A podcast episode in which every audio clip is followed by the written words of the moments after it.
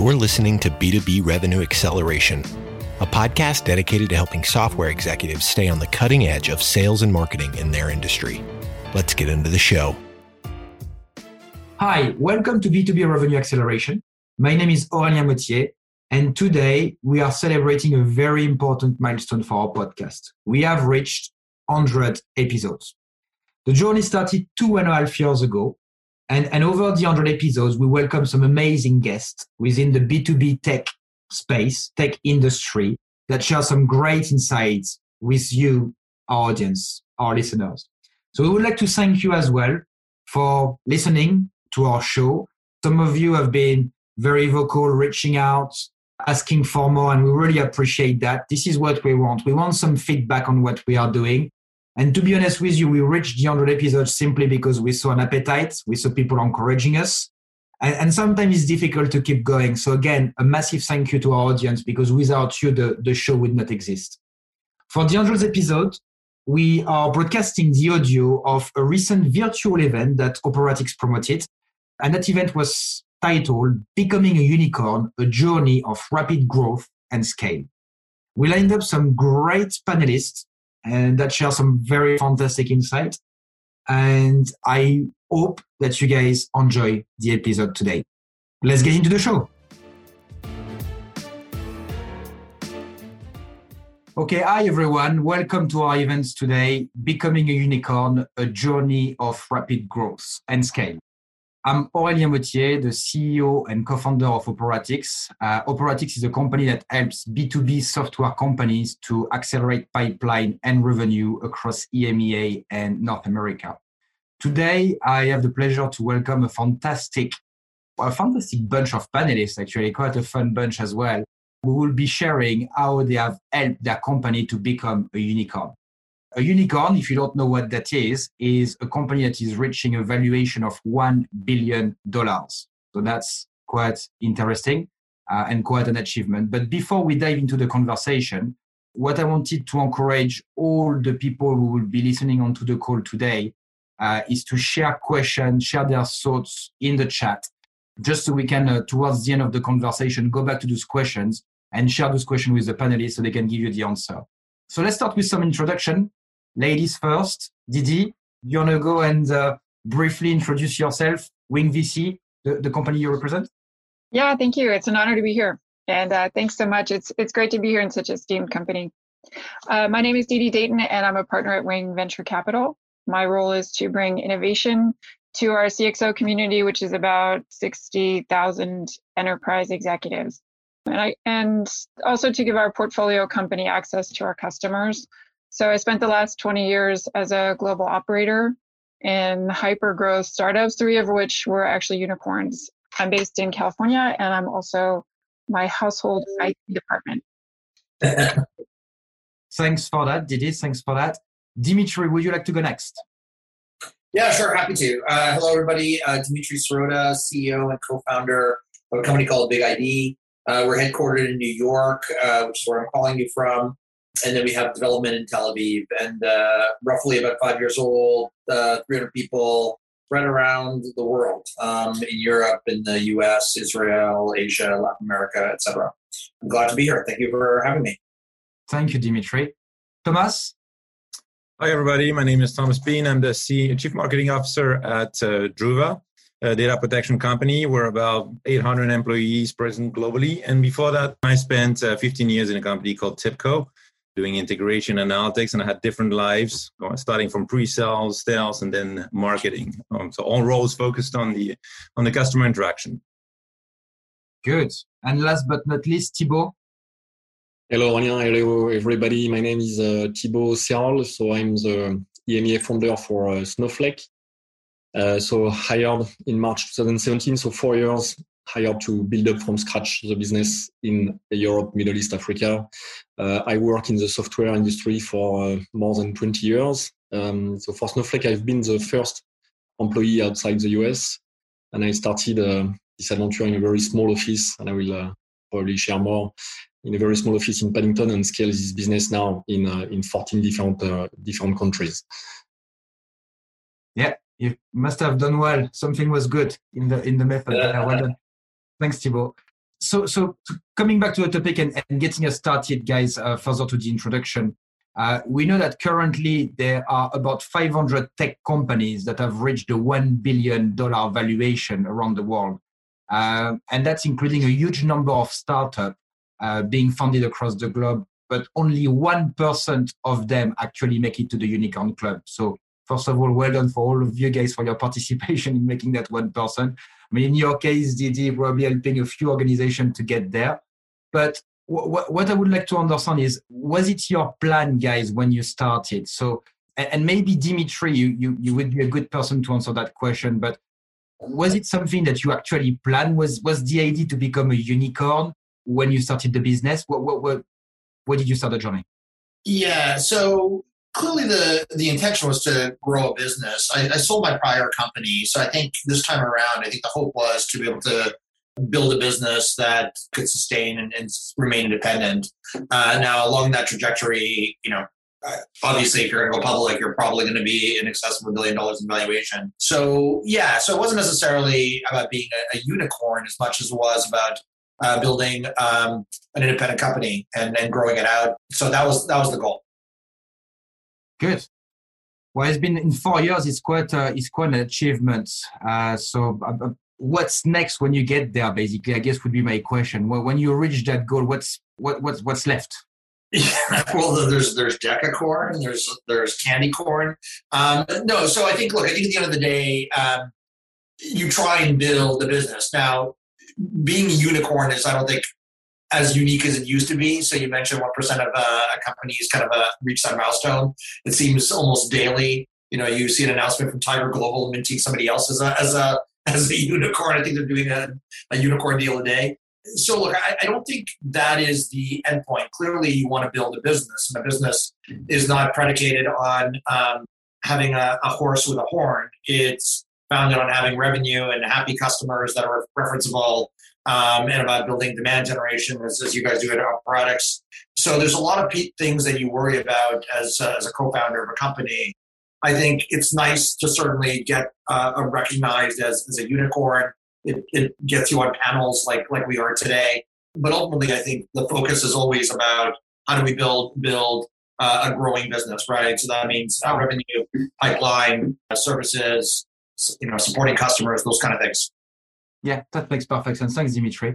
So Didi, moving to you, Wing uh, invested in several vendors at very early stage. In fact, 22 uh, of your company portfolio have achieved a billion dollar plus outcomes in terms of valuation. From your perspective, what are the traits that VC are looking for or should be looking for when they are deciding to invest their funds? Are there any specific pattern that you try to identify or to go after? Yeah, and, and maybe I'll share a little bit about Wing um, so you understand who we are and our investment strategy. We're an early stage investment firm. So we were founded by Peter Wagner from Accel and Gaurav Garg from Sequoia. What uh, we invest in is typically seed and Series A companies before it's obvious. And a great example of that is Snowflake.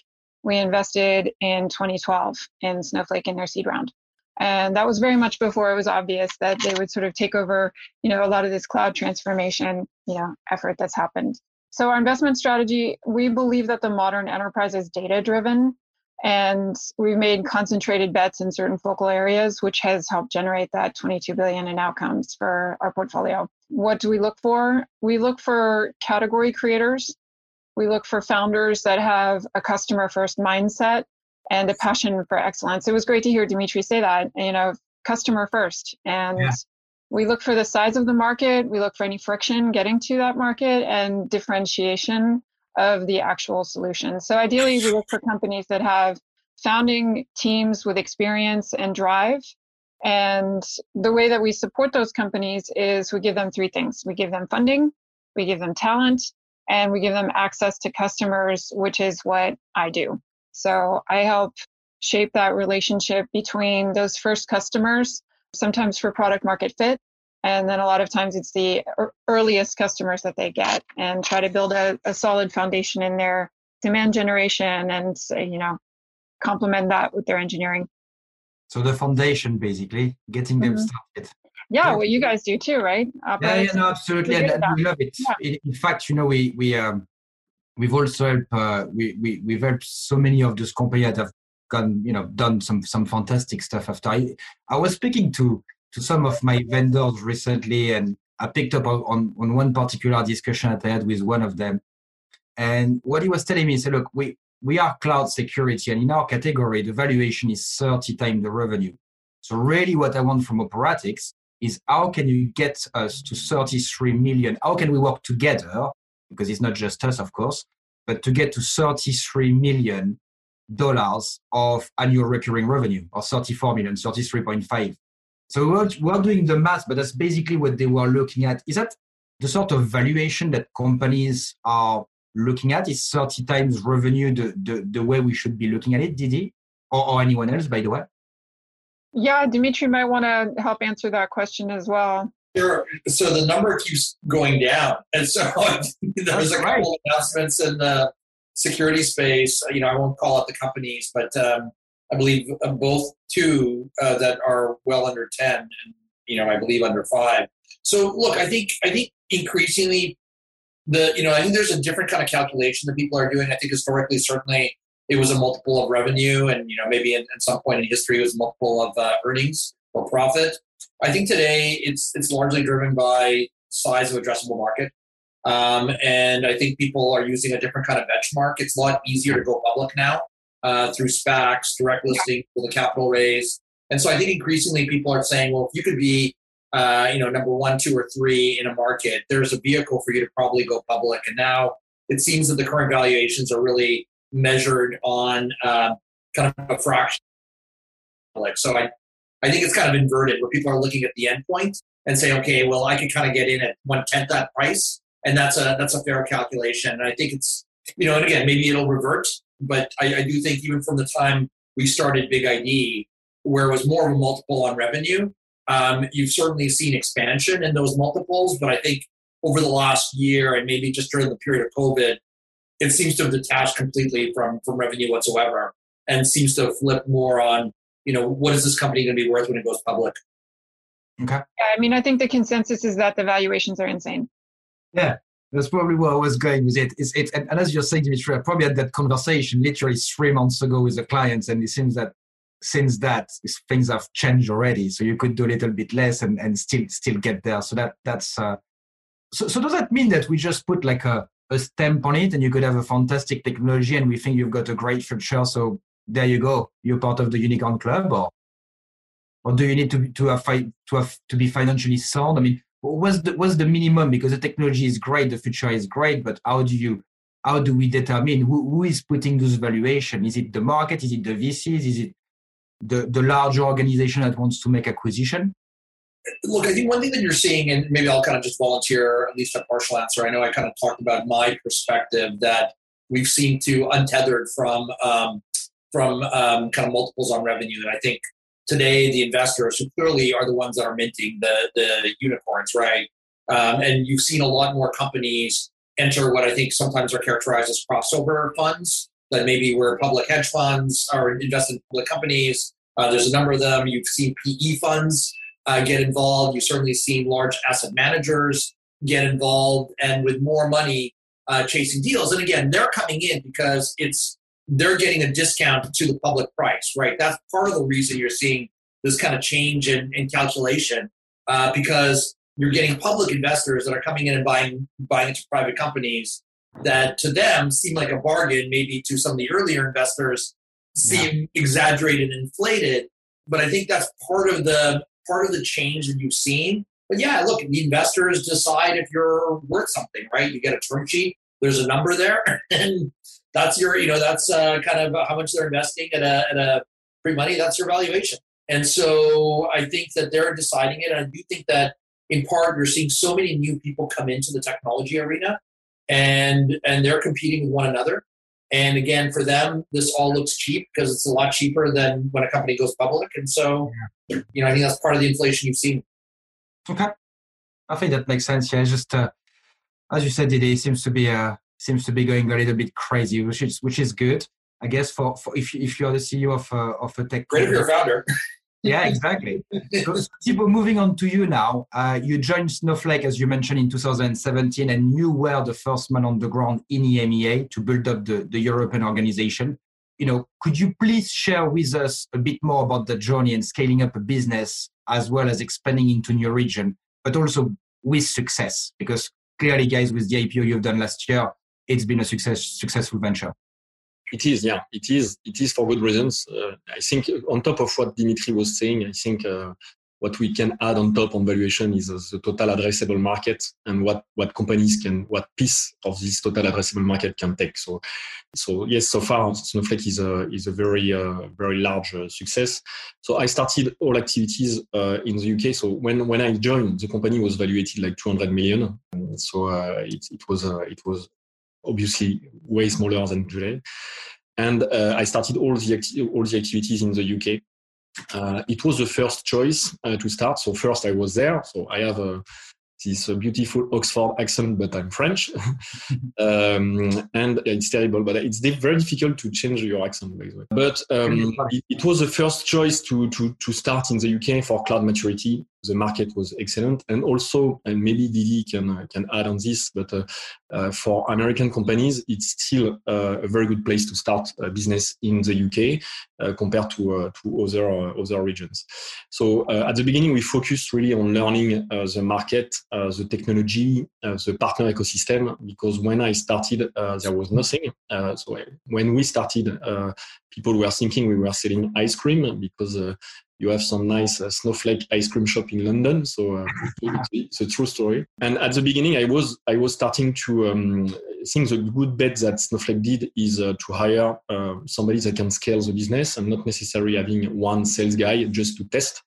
Uh, because we were convinced by the technology. So at the beginning, uh, my, my, I was maniac on uh, hiring, and I took what I call risk takers employees and I was also looking at uh, risk taker customers because when you start, uh, so it's good. It's a, it's a very um, it was a very uh, good technology, but you need to prove yourself.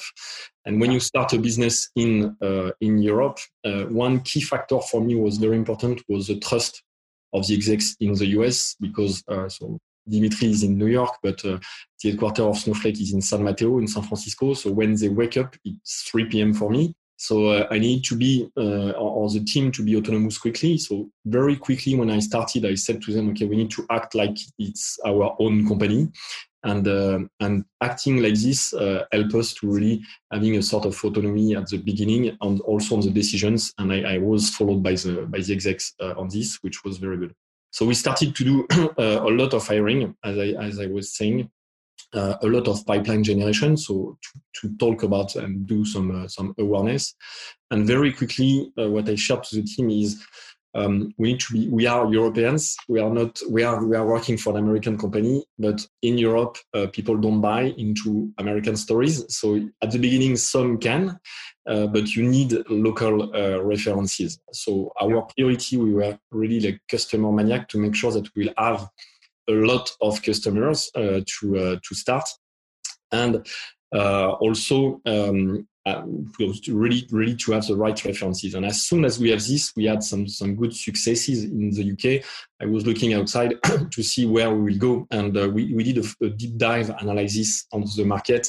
Uh, so it's, it's, linked to, to Snowflake, but we went first to the Nordics. So Nordics is a very uh, interesting region. So it's, it's multiple countries, but they have similarities and they are very tech, tech savvy and they are able to take risk. And also, by nature, we are a cloud solution. They don't have uh, an infrastructure. Uh, and uh, and we went there. We were quite successful in Nordics. And after that, we after at the end of year one, uh, I um, I opened Germany and France, and uh, and now uh, we have 15 countries with a partner ecosystem that help us to operate in in 21 countries. So I can give way, way, more details, but it was a little bit the, the, the journey, the journey where it was very important to have this risk taker mindset uh, at the beginning because when you are completely unknown uh, on the market, uh, you need to have some people that can trust you. Okay, that makes sense, Thibaut. Thanks for that. Well, I think we have a question coming up in the in the Q and A that maybe we can address now because I think there is a little bit of uh, of uh, an interesting story. So we've got a Frenchman in London. So that's two on the call today, guys. Uh, but um, you know, it, it, the question is that there, there is a there seems to be a, a UK attraction for US startups or even Israeli startup, in fact, to to start their business from the UK. Does does any one of you or, or, you in particular, Thibaut, would have any comment about that experience? Reason why is it just the language?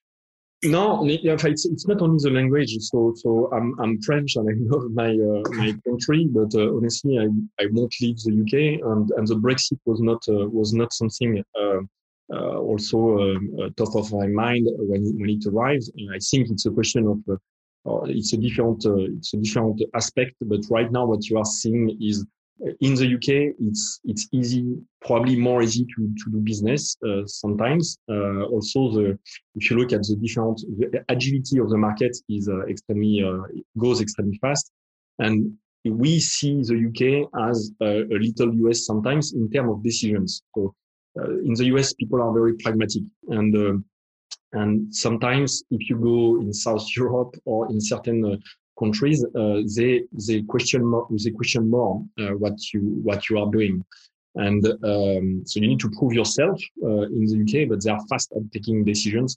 I think it's still something very attractive. I know that some people are, are thinking about Amsterdam sometimes and talk about Frankfurt or Paris. I, the, the startup ecosystem in France is, is great, but it's still, and I had some discussions with VC, still uh, it's, and it's a shame too much uh, too much uh, located uh, to France. I think the, the UK has this international exposure that help to scale business for American companies at least because I, I spend my life doing that, working for American companies in in Europe. Yeah, no, I agree.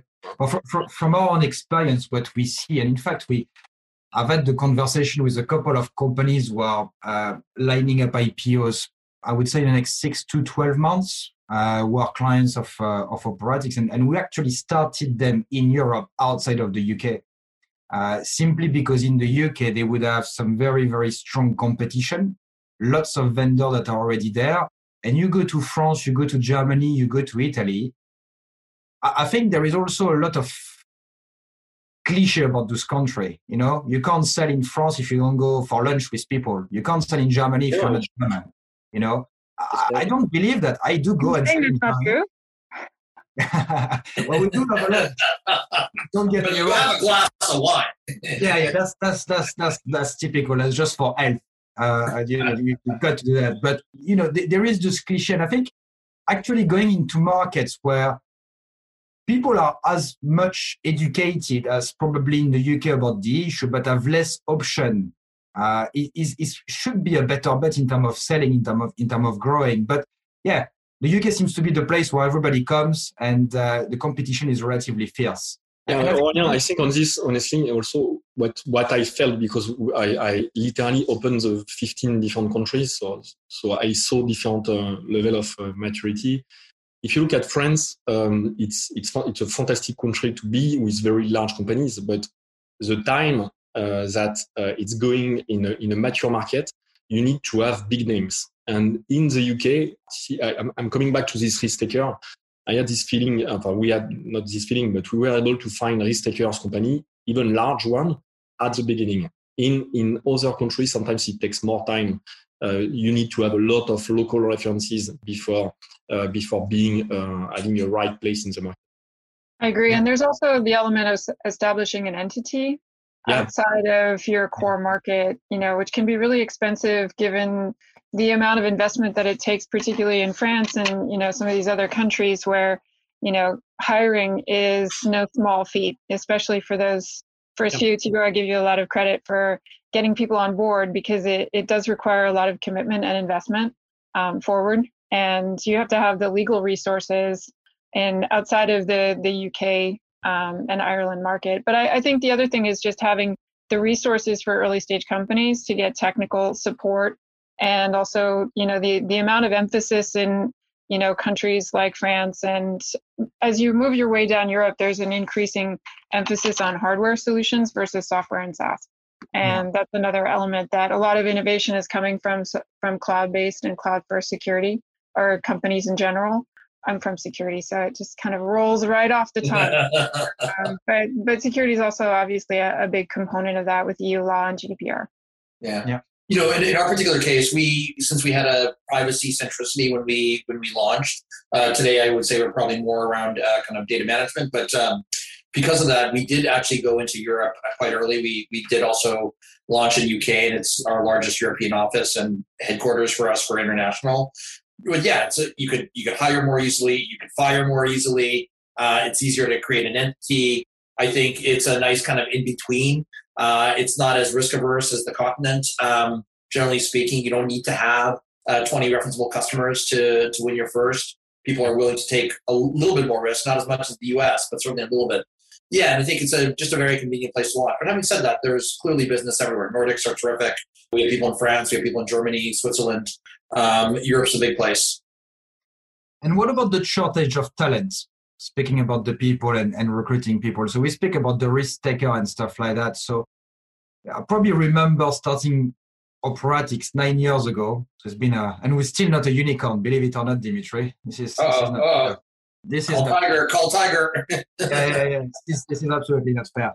But um, I remember going to, to conferences. Could it be, may it be a big data or security conferences, as, as Didi mentioned, you know, RSA in, uh, in the Moscone Center nine years, probably double in size. So there is more vendors. All those vendors, of course, not, not only, it's not a European problem, I think it's also in the US. How do you find the right resources when there is so much demand for killer tech people, killer marketing people, killer sales people? It's got to be very, very, very difficult to find the right people. Yeah, a lot of early stage companies rely on their VCs for that, in addition to specific, you know, talent agencies we have a whole talent team that's dedicated specifically for that purpose. But it, but you're right, it yeah. is a challenge.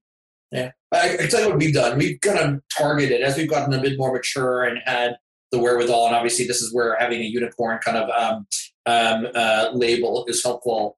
But frankly, going to your older, more stodgy competitors, I think is a great place to recruit. Right? I think they have less positive uh, kind of futures or outcomes or possibilities, and I think they're a great they're, they're, trained, they know your space, you can make them productive in, in months, not nine months. Um, and so I think for us across the board, they've already established beachheads in a lot of these places.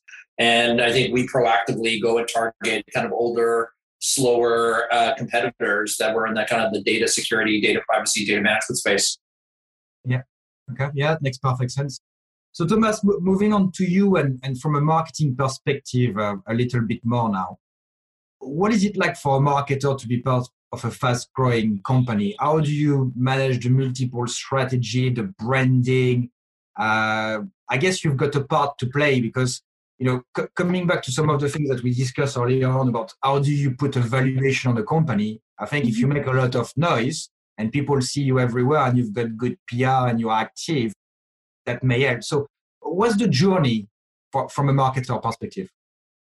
I think I, will follow up directly from what Thibaut was saying, and which is uh, and how he started in, in Europe. I think the priorities that you're going to have first is establish indeed some awareness. What are you standing for and validate it? I totally agree with Thibaut's point about having customers. The voice of the customer is very powerful to validate you. That's where you go, how you go from risk takers to uh, more conservative customers and really get your name out frequently uh, but always associated to value. And then the other priority is, of course, what I would call demand generation. But how do you contribute also to to to revenue, uh, and how do you start really focusing on that value to get the right conversations going, get your sales engine, get your also ecosystem of partners. That's how I think you can directly contribute to growth.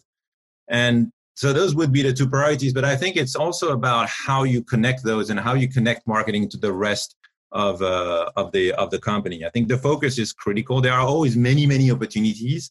Uh, the business is nimble and small, so it could do a lot of things, but it's really on what are you going to choose in alignment with your sales team or your partner team. Uh, what are you going to focus on? Customers. For us, being a cloud company, as Didi was mentioning, was it's our major differentiator. Kind of also Snowflake. We're doing data protection, which historically has been mostly a market of hardware and software, but from the cloud in a SaaS model. So, how do we stay always focused in everything we do on that aspect? I think the other element is the clarity.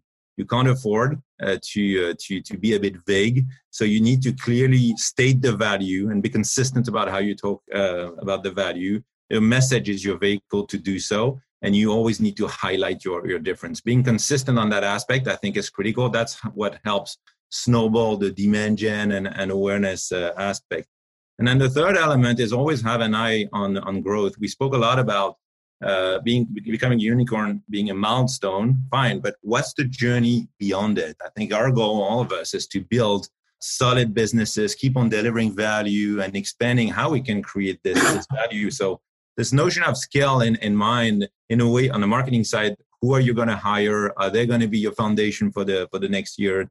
How are you uh, also scaling the way you engage with your customers your partner but also how you learn i mean what's fascinating especially about saas businesses is how everything is connected and we have a wealth of data so how do you very early on uh, on the marketing but not only the marketing marketing and sales etc how do you keep on uh, on learning and finding the uh, the the needle movers uh, there's never enough time and resources. So how do you really learn to identify identify the, the good opportunities and just uh, just move forward and keep on growing?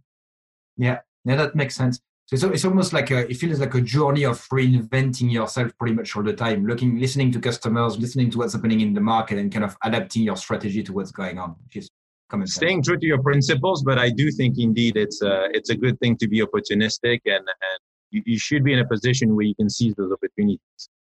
Sure. All right. So, question for all of you guys. Obviously, we we you look at it from the well, I guess uh, from, from the top of the mountain of of, of being part or having been part of uh, of the unicorn journey. But let's talk about the challenges now. You know, so I'd, I'd like to go around the, the table here, and, and maybe we can start with you, Thibaut, because you you recruited a fair amount of people. You went into the different region and stuff like that, and you actually um, we, we had a podcast where we discussed about some of the challenges that you you you came across. But uh, yeah, do you, do you want to get us started on the challenges to the journey of becoming a unicorn? Yeah, yeah. You know, it's uh, it's really linked to just the conversation we, we just had. So yeah. one of one of the biggest challenges is uh, hiring, uh, and hiring the right people and hiring fast. So um, and and it's very very different by country. So as I said. Um, so the risk taker mindset is not, uh, you don't have this mindset everywhere. So in Germany, you need, um, you need to prove yourself before hiring A players on the market. Uh, you mm-hmm. can find probably more, more this kind of candidates in, uh, in Nordics, in UK, uh, or, or, Netherlands, Amsterdam, for example. But the speed of scale uh, that we had, at one point, I think we were hiring like 15 person a week. so um, we became a machine to hire. Sure. Um, it, it, it, worked quite well. What we did is, so it's very difficult. So I, I don't necessarily uh, buy into uh, hiring without headhunter. So uh, at the beginning, uh, after that, when you have the, the decent size, you can, you can internalize this. At the beginning, it's almost impossible. And we took like three headhunters uh, that we split in different regions and each region they had, um, they were uh, unique on this market. So they, they had exclusivity. So, I always use what is rare is expensive. So if you if you are, it's like when you when you sell your house. Uh, if you are in 100 uh, real estate agency, nobody will want to see your house, uh, even if it's a very nice one. So we choose to have only one headhunter per region, and it worked uh, quite uh, quite well. Um, link link to hiring. Uh, one one mistake I, I did. Um, and I, we, we started so different countries and uh, for one country, we didn't start with a leader and somebody that could be a leader uh, locally in this country. So we, we started to hire individuals and, uh, and we realized it was a mistake and it took us like six, nine months to fix. So if you, if you need to hire and grow in different countries, you need to have somebody that can be uh, the future leader. So even if it's not somebody that is a manager straight away, uh, why? Because the team will need that, and some countries in Europe have so many specificities that having a leader is, is very important. And to a little bit to come back to what Dimitri was saying, don't necessarily agree on one point. So I think uh, you are perfectly right, Dimitri, on uh, if you look at engineering or pre-sales uh, or um, or sometimes marketing uh, and product marketing people, it's easier if it's coming from the market. Where we were struggling is to hire very strong sales uh, sales uh, people and they are not what my also we did some mistakes and um, it's not necessarily a good idea of going after the legacy uh, companies so if you are disruptive so uh, Snowflake at the beginning was really was not the data cloud, but really a cloud data warehouse, so replacing legacy solutions. And on the legacy solutions, sometimes it's like big uh, dinosaurs of the market, and it's not necessarily where you will find champion builders or people that can where where people can buy from them. Because when uh, if if not if they were like this, so I'm not saying everybody's like that. Of course, you have very good players. It's ideal situation of finding the good candidates in competition. But um, we realize that the best salespeople, I'm talking about the sales, not the rest, the best salespeople are not necessarily sitting with pure uh, competition of companies that you are replacing when you are a, a market uh, uh, market leader on this. Because after that, learning the market uh, on the sales side uh, is not so complex, and, and as soon as you have people coachable, they can learn and they can they can scale. But what Dimitri was saying on all all the other functions, I agree that obviously the competition market is absolutely uh, absolutely key. So so I did some mistakes on this. I hire thinking okay I will have some people they will ramp up quickly, but I realized that uh, as for this they reach uh, they reach a limit, and some people not coming to the market were absolutely uh, absolutely brilliant. So yeah. Right. So biggest challenge is hiring definitely 100%. Sure, sure from your perspective, Dimitri, because I guess with, with your role and, and being co-founder, you probably have much more aspects such as you know product development and all that sort of great stuff. So I, am I'm suspecting that that's got to be also something that needs to evolve over time. You need to have more resources. You know, yeah. Uh, have you faced some challenges around that? Uh, we faced some challenges. You know, I think you know one thing I want to kind of comment on um, is also I think it's important for people who are kind of looking at the whole kind of market space also understanding that there's kind of a downside. I think it, it does create certain inefficiencies in the market, right? Where, you know, historically, I think if you looked at the kind of like the first five years of the 2010s, everything was really more oriented because there was less money floating around, was more about sales efficiency, right? So you wanted to know exactly how much $1 of marketing would drive in terms of uh, dollars of revenue. How quickly can, you know, if you had a salesperson, how quickly can they on ramp? And I think while that's still important, I think the over rotation on funding rounds and sizes has created more urgency around a different type of priority where you want to increase your TAM, you want more cross sell and, and um, upsell um, to increase your net retention and so forth. And I do think that comes back to the engineering side, right? Not just the, the talent, but you know, there's more incentive to build bigger, uh, to go wider uh, for the cross sell, for the upsell, and I think because of that, I think it creates more demand, right? And I think in a lot of there's this kind of race for talent. And so, you know, we're in Israel, but I think, you know, when we started, maybe there was like two, three unicorns. I think there's 47 uh, where we have our engineering. And so now you start going and scouring the native, like, you know, where where all the all the Jews made all the Aliyah from, like in Ukraine and Poland and, and every everywhere else. But you're competing against everybody else. And so I do think that engineering has become harder and I think the whole trend towards unicorn is partly to blame because, again, you're more rewarded for building bigger, for having more products, more modules, more upsell, more cross sell. Um, and that creates certain inefficiencies, but also creates a lot more competition. Yeah, that makes sense, Dimitri. Thanks for that. Didi, any specific challenges that you see happening over and over again? Or, or... Oh, I think you're on mute, Didi. Thank you. Yeah, the road to IPO is littered with great intentions and companies that didn't, you know, pay attention to what the challenges could be. I have a few. So building the company, not just the product. So investing in operations is a big one because you're going to need good data later and workflows and processes um, at the exit. And I would also say when you're looking at new markets, your timing to market has to be very calculated. So it's not just entering a market, you know, assessing the size of it, but also understanding your product market fit for each market and making sure that you have the corresponding collateral. So Thibaut alluded to that, you know, which is just because you're popular in the US doesn't make you popular globally. Yeah. You have to have a few global customers that will help seed that demand, you know, in other markets.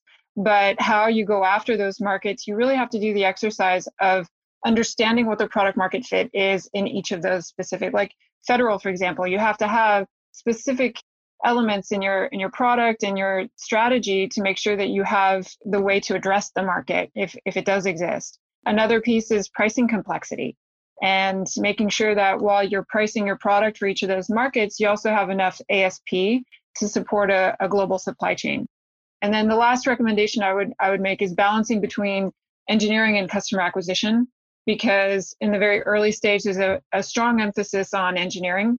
But you know, at some point you have to pivot and really put you know the weight of the organization behind customer acquisition, and that's I think where Dimitri was going as well.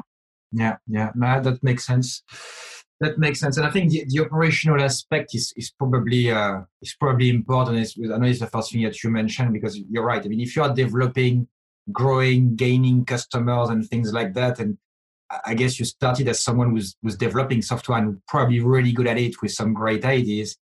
Thinking about stuff like customer service, customer support, putting all those things in place before you get stretched and under, you know, pressure from customers got to be it's got to be something that you need to think of, right? So it's about it's about planning it before it, it technically happens. Well, what'll happen if you don't is that you end up as a larger organization having to put manpower to fill in a lot of the gaps. So you you can't automate a lot of this stuff fast enough. So you have to put in operations from the beginning and really invest in that area because if if not, then you just end up with a longer term, more painful exercise. Yeah, yeah. Thank you, Didi. That makes perfect sense. Thomas, over to you. The, the, from a marketing perspective, any specific challenges, friction point that you came across? Oh, you're on mute as well, Thomas. Okay. Yeah, thanks. The, the, the biggest challenge on the marketing side was also to uh, propose a solution that was very far from the habits of the markets. I mean, we're addressing a market that has for years bought hardware, software bought in a certain way, and we knew there was a, a market fit. We had pricing that was easy to consume, uh, easy to understand, uh, but it was really a change of, uh, of behavior. And what we did, what we had to do is knowing that we were on the right side of history, coming from the cloud, offering a SaaS product, but we had to really push that difference forward and really prove the value easily, showing the difference of experience, showing that in their context how those potential customers can really create a create a lot of value. But with the partner ecosystem, with the customers themselves, it it took uh, um, efforts to really fine tune that approach, which is, hey, we know we're asking you to make an effort, but here's the value you can get, and yeah. really uh, pave our engagement with that uh, with that value. And when you do this right, and we have weapons we can use, others could not, like trials and POCs, you can do uh, very easily. I'm talking marketing and, and sales. But that's when you, you start getting those first customers, then you can actually go through that cycle. Uh, but also, I mean, Didi was talking about the, the importance of operations. This, everything that I said can sound very costly. So, this is why you need to also have a very strong operational background so that you really understand more about your audience and about how your organization behaves that's where you can find what really uh, moves the needle. Yeah, to eliminate as much friction as possible, right, for the customer, because there's so much competition right now, especially in a SaaS world where there's a product led growth kind of mindset, you know, with giving access to your product first and then going through sales and marketing. And that's actually, we did a report recently where we were analyzing the market for startups. And we asked 100 VCs to vote basically on who did they think were the you know exciting startups. And and number one last year was snowflake which is no surprise. Um, but this year um, you know at the top was hashicorp and we've got databricks and zapier and a lot of these other you know up and comers I, I think BigID might actually be on there as well. And so it's it's you know taking a look at at organizations from that vantage point of how are you going to market? And so not only are you able to address it but then how more di- how much more difficult are you to work with than your competition mm. and if the answer is very then you're going to end up feeling that in your in your revenue and your top line that makes sense and is there a ratio uh, top line to investments in, in those sort of aspect that, that company use? Is there a rule of thumb or is it, is it like a specific for, for each organization, would you say, Didi, in terms of what you would advise as a VC? So if there's a ratio there, Yes, like for example, would you say, look, you've got to reinvest fifty percent of your revenue for for for growth?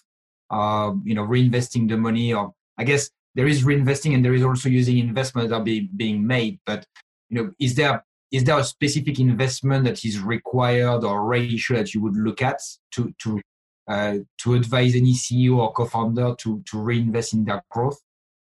There, there is a ratio. I'm sure. I don't have any numbers for you. I think it's somewhat dependent on what space you're in and also what your what stage you're at. Because you know, when you're at an earlier stage, you're going to spend the majority of your of your money on engineering and then little by little you're going to reinvest you know into growing the team and then you know growing into the market space so um, i don't have a specific ratio dimitri if you have any ideas on that yeah so look i think i think as as you pointed out i think you kind of change the topic and kind of focus on um, uh, or not change the topic but as you kind of grow out uh, by kind of c and d you're you're much more interested in demand generation and building pipeline and, converting pipeline and you know shortening the POCs and increasing win rates and all those type of things. Like I said, I think the one caveat though is I do think that as more money kind of as, as these companies are able to attract more money, engineering historically, I think in my prior two companies did start taking kind of a um,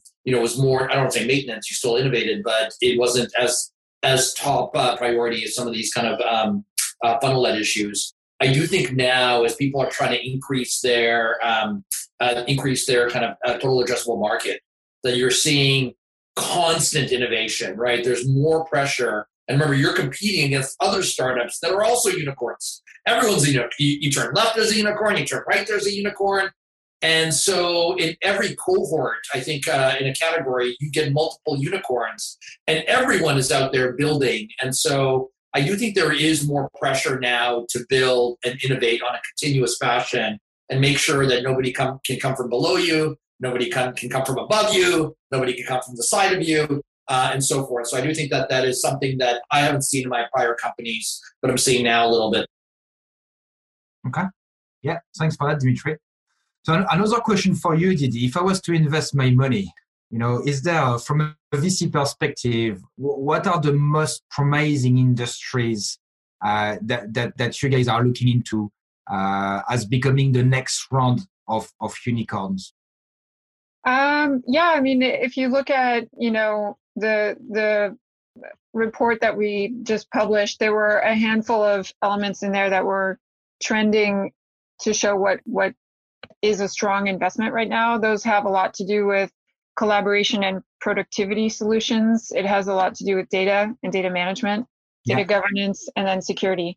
So those are the the three sort of primary vectors that are that are fueling a lot of investment. Um, but I think traditionally, when you look at infrastructure, you look at cloud native applications, you look at data and analytics and um, artificial intelligence. There's there's a lot of there's a lot of great solutions out there. Um, the the question really is about more about the team and the founders you know, and making sure that you've got great people um, that have the experience ideally and have done it before successfully. Good. Well, thanks for that, Didi. Mm-hmm. Last question for you guys, uh, and, and maybe we can fire straight uh, very quickly. But if you had one tip to share, the number one tip uh, for startup leaders that are becoming or aiming to become the next unicorn, what, what would be that tip, guy? anyone can go. What would be a tip that you would suggest? So I look, I, I would say, and, and, this is true, I think for many companies, and I think it's the it's the first kind of value from Amazon, and it's the first value for us. Ours is just a single word around care. I think the importance of customers, right? At the end of the day, you're building software not for yourself, um, although you may be a proxy for for the buyer, but ultimately you're building it for somebody, uh, whether it's a consumer, whether it's a small business, whether it's a large enterprise. And I think throughout your kind of journey, whether it's in the initial stages where you're trying to find product market fit and you're kind of developing something, whether it's later when you're trying to kind of appeal and acquire these customers, or even further later when you're really trying to um, not only keep these customers but grow these customers, I think the importance of customers is paramount, right? Treat treat them like kings and queens, and and I think you know a happy customer means a happy happy happy uh, entrepreneurial life.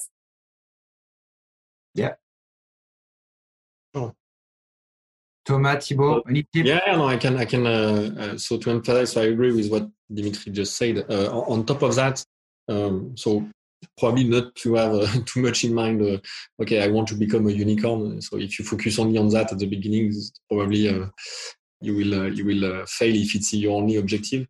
I will say what makes you so successful, probably in the market, whatever the organization, and um, and is accountability. Uh, so making sure that every people, every single service organization, uh, they are all accountable for success. And when everybody is working in the same direction, uh, it's very important. So something I, I, was always asking to the team was uh, when you finish your shower or in the morning or at night, uh, you need to look at yourself in the mirror and ask, do I contribute to the success of this company or this region or this country? And, and, and be honest with yourself because nobody is perfect. Um, and uh, sometimes uh, you have some high and low, uh, but if you know that you are you are contributing, it's extremely extremely important and link, linked yeah. to accountability. When you when you start a business and you build from zero, experience is um, it's very important to lead by example. So leaders uh, are most of the time respected if they fight on the field um, with their team, uh, especially at the beginning. So you you will be respected by your teams uh, if you're able to help them and not necessarily uh, judging them uh, at the beginning or focusing on KPI. I saw so many mistakes because I'm doing a lot of uh, um, advising role and, and, and with, with also discussions with certain companies. And sometimes we say, okay, we want to literally just uh, use KPI straight away and, and focus only on that. But uh, you need to prove yourself uh, and you need to gain the trust uh, uh before uh, before doing that. They are absolutely key, but you need to use them at the at the right time. So being there, leading by example, being on the field, you need to be ready for that. Uh, for people who are thinking about a startup experience, you need to be ready personally because it's it's a very very very very uh, time consuming uh, it's the best experience but it's also uh, extremely uh, extremely difficult to do. So but uh, if you have this uh, mindset of accountability and, and leadership leadership by example it's it's more helpful. Okay. I think on my end i would say be and remain opportunistic. I know this word may have some negative connotations in, in a French language or others, but I do think it's important. Stay true to your principles, your values, and as Dimitri said, to your customers, but you'll be you should be in a position to seize market or technology opportunities uh, in a in a nimble way, and that's gonna have that can have great impact. I mean, in the example of Druva 2012, basically our founders rewrote the company uh, really embracing the cloud and that defined what the company is today and it becoming a unicorn and, and, and, whatnot. So and for the very long time we were the only company like this. People were saying well that's hard. Doesn't sound like it may work. But guess what? After an event like uh, like covid and a pandemic now every business is going to the cloud looking to reduce costs. So um, i think this this uh, if you're opportunistic you're open you have this mindset and you're ready to if it you see value you're ready to seize those uh, you will uh, keep on creating more value. Yeah, that makes sense. Yeah, remaining optimistic is uh, is an important one, even if you're not running a company that is uh, a unicorn to be. Sometimes uh, when you are running a like self a people business, you've got to uh, you've got to keep going. That's good. Didi anything to add? Yeah, I would. In addition to hiring uh, relentlessly optimistic people, I would also ask yourselves as a founder, who do you want to be when you grow up? And then determine what's the right business model and the right routes to market. Because nailing those two things are absolutely critical. And sometimes you have to try more than one and see where the market is. Because it's one thing to know who your customer is and to have a solution for them, it's another to figure out how to get to them. And that's where, you know, I think a lot of mistakes are made is trying to always go direct or to try to go to large enterprise instead mm-hmm. of really understanding that you're a better mid-market play until you can build out the feature set or you know picking a the wrong type of channel or, or not including distribution. I mean those are all really important elements that you have to establish early on and that's part of that product market fit is determining the right the route, route to market. Sure. Okay yeah, starting with the end in mind. I'm reading a book about that actually at the moment, The Seven Habits of Highly Effective People. So I'm really learning about that a little bit more. Uh, so guys, we're gonna turn to the question in the chat. So let me open up the chat to see what we've got in there. I'm gonna start from the bottom. Uh, have you observed that becoming a unicorn is appropriating the true goal of a startup? That is to create new value that meaningfully change our customers' life. Apologies for physical, for physical, for philosophical question. I think Dimitri, you kind of touched that at the very beginning when I was asking you what's next when you get to a unicorn. Look, I, I think so. Look, I, I, don't know about uh, what was change. I don't think it's about changing a customer life. I think it's about providing value to a customer. If you change their life in the process, that's terrific. But I don't think anybody, you know, we're not, uh, we're not. Uh, forget what um, uh, that pill that they take in that book uh, that NBC just did a series on. Um, but yeah, I think at the end of the day, you're trying to create value for a customer, right? And that could mean cost reduction. It could basically maybe provide some type of compliance. It could help them manage uh, things that are unmanageable, like their data. Um, and I think that's the priority, right? Creating value. And I think you'll know it when you have it because they're willing to pay you money. Yeah. Good. Yeah, that makes sense. Another question, uh, oh, maybe one for you, Thibaut, because you, we, we, we're using your terminology here. How do you identify risk taking sales reps and risk taking customers? Yeah, no, it's a, it's a good uh, it's a good question. Um, risk risk taker sales rep. Um, so to the, to the first question um, is uh, depending on what people want to do. So for example, uh, if you it's a little bit like when you do risk taking when you buy uh, private equities or, or shares uh, in in the market. So depending of your appetence uh, to the risk, you have those people um, that they know that if they arrive early, they will they will win bigger. They have a bigger risk of failing, but they will, they can win bigger. And and you have it's, it's just uh, going through interviews. You can ask some specific uh, questions, and some people they want and, and you need to respect that. They want to continue their life. They, they are not putting their, their life at risk.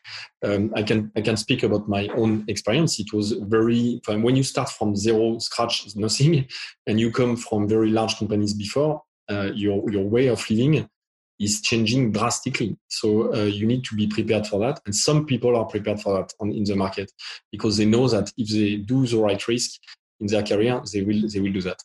For customers, uh, it, it's more you you will find and, and it was easier in the UK. As I said, it's also the case in Nordics, where you have some people that want to show that they were the first one to use the technology, yeah. that they are they are innovative.